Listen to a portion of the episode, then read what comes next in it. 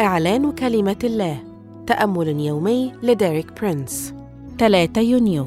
العبادة بالروح والحق. هذا الأسبوع يشرح لنا ديريك برينس أن يسوع قطع من أرض الأحياء لكي نلتصق نحن بالرب للأبد. واليوم يوضح لنا أننا نلتصق بالرب عندما نعبده بالروح والحق.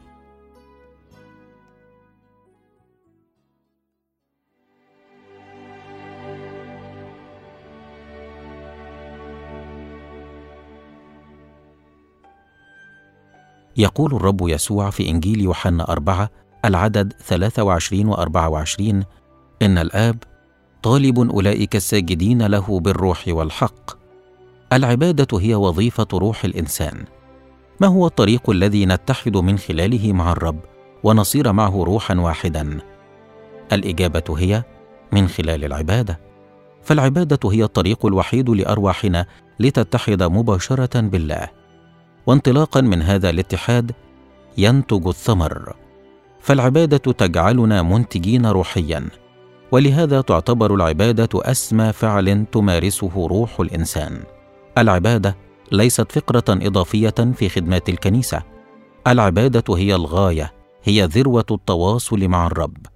العبادة هي اكتمال اتحادنا مع الرب وروعة هذا الأمر في أنها تجعلنا نصير روحا واحدا مع الرب. وكما أن إحدى ثمار الاتحاد في الزواج على مستوى الجسد هو التكاثر كذلك الاتحاد مع الرب على مستوى الروح ينتج أيضا ثمرا روحيا. وأقصد بهذا الثمر هو ثمر الروح القدس المذكور في رسالة غلاطيا خمسة العدد 22 و 23 حيث يقول: وأما ثمر الروح فهو محبة، فرح، سلام، طول أنات، لطف، صلاح، إيمان وداعة تعفف. من يثمرون هذا الثمر في الروح ليس عليهم أن يحيوا في علاقة عقيمة مع الناموس معتمدين على ذواتهم. ولكنهم استبدلوا تلك العلاقة بعلاقة حية بعمل الروح القدس مع المسيح المقام من الأموات.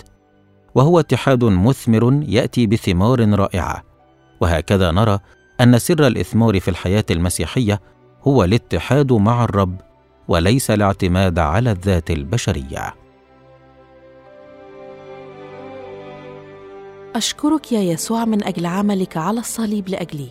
أعلن أنه عندما أعبدك بالروح والحق فأنا أصير معك روحا واحدا وأعلن إيماني أن الرب يسوع قطع من أرض الأحياء لكي ألتصق أنا بالله للأبد. آمين. للمزيد من الكتب والعظات لديريك برينس قم بزيارة موقعنا www.dpmarabic.com